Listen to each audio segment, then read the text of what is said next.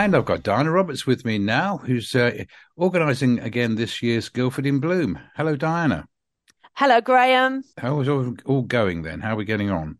Well, we are launched now. A um, little bit about Guildford in Bloom. We've been going for over 40 years and we run two comp- gardening competitions each year one for schools in the Guildford area and the other one for everybody else. Right. And we try and be as inclusive as possible. So we've got lots and lots of different categories.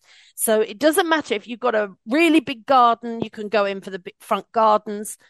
There's a wildlife garden category, but there's also a container garden category. So if you've only got a tiny patio or even a, a you know, just a balcony, you can still go in for it. Uh, we also award pubs in bloom uh, nature conservation projects and neighbourhood projects. That's usually one of the nicest ones to hear the stories of how groups of people have got together and worked on an area to make it look beautiful and, and good for wildlife. And you have, um, right now, it's open for entries. So you can go along to guildfordinbloom.com and download your entry form and email it back to us, fill it in. Um, and we need them in by the 18th of June, but please don't leave it till the last minute. Right. Please. Yes. Please. so if you get a rainy day or another, God forbid, another snow day, Yes. that's the day to fill the entry in and keep the sunny days for doing your garden. Now, every year we have a theme. And this year, the theme is for King and Countryside. Aha. Now, last year we did the Platinum Jubilee, and with the coronation this year, we sort of felt we're very likely to get a bit of rinse and repeat, that people would do very much the same, lots of red, white, and blue, and all the rest of it. And it then, what another thing that had happened at the same time is during lockdown, there was a distinct increase in the number of wildlife gardens. Since the end of lockdown, that's dropped, which is really sad. Also, last year, our friends at Surrey Wildlife Trust wrote a blog for us, and they said that um, these big nature conservation projects really work, but we will not completely reverse the decline in the numbers of insects and pollinators until everybody does a little bit. Yeah, it all and adds up, doesn't it? of well, the example of that would be if you imagine a big tower block, you see that as a completely barren area for wildlife.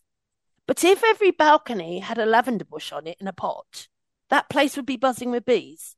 So it's all about everybody doing a little bit. So we decided to give a nod to King Charles III's constant love of nature for all his life and put in a countryside element. So on our website, you'll find a list of 10 things that you can do, like um, obviously a pond or a water source, hedgehog highway, bug hotel, nectar cafe, BB&B, uh, feeding the birds, all sorts of other things. Just or just leave a log, and all you have to do is to include five of those things. Add a bit of decoration for the coronation, and there you go. Your garden's themed. Well, there you So- are. Yeah. And then you can follow us on social media. We'll have lots and lots of th- of ideas and gardening tips between now and the 18th of June for the general competition. The um, schools competition has a May the 21st, I think, deadline, but it will all be on the website. Great. I know you get a lot of entries, don't you? We do. We get about 200 entries. Um, there's allotments. That's the biggest. Uh, lots of front gardens. I would really love to see the wildlife gardens up this year because that bit is so important. Mm. And hopefully, if people are going to go in for the theme, if they do all 10, then go in for wildlife garden. You know, if you've actually got all 10 of those in there. Mm. Uh, we also encourage no single use plastic. Recycled plastic's fine. If you want to turn your milk bottles into plant pots, that's great. Um, and also we do like to see peat free. Right. And you've got a team of judges standing by then. We have, yes, the judges will be going out in July. Uh, we have a two week period, so they'll be out and about, some busier than others, obviously. Um, and they'll come out and see everybody. Obviously, the schools one's a bit earlier, and the schools awards takes place at Edwin's on the 4th of July. And then the other one, we have an award ceremony in September. Right. That's quite an occasion. I know. It is, yes. Yes, it's good fun. Oh, right. Well, It's great. what's the best bit is hearing everybody's stories. Indeed. um, yes. because we, you know, you've got all the categories. There's a category winner for each category, and then an overall winner. And last year's was a lovely lady called Susan Clutterbuck, and she won for her front garden. And she lives in a row of cottages where all of the gardens, front gardens in her road, grow wheelie bins. And then you get to hers, and it's this big pow of colour and buzzing bees and all sorts.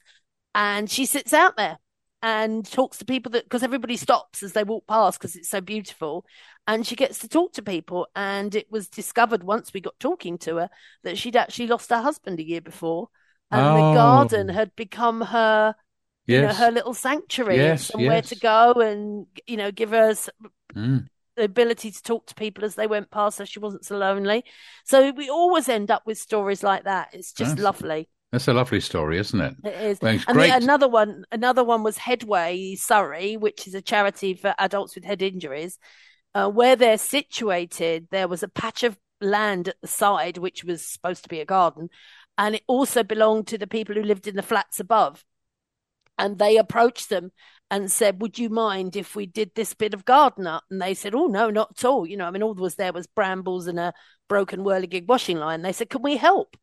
So with the residents and the clients from Headway, they've done it all up. They've fitted a GoPro on the bird feeder, and now it's a beautiful sanctuary to, to actually sit and have some quiet time, and it's just beautiful. That's lovely. And they do say it's therapeutic, isn't it, as well? Oh, it is Nature. very therapeutic. Yeah. Yeah. And I mean, my garden got me through lockdown without a shadow of a doubt. Yes, yes. Just somewhere to go. And you can tell that, you know, with people selling flats and buying houses, needing a bit of space outside, it, even, if it's small, it's just Yes, it gives you that. Uh, breathe. indeed, indeed. Well, Diana, it's great that Guildford in Bloom is going strong. And uh, people want to get in touch then? The they website? can go to guildfordinbloom.com and you'll find everything about all the competitions and you can contact us there as well. Thank you very much, Diana. That's Diana Roberts there from Guildford in Bloom. Thanks, Graham.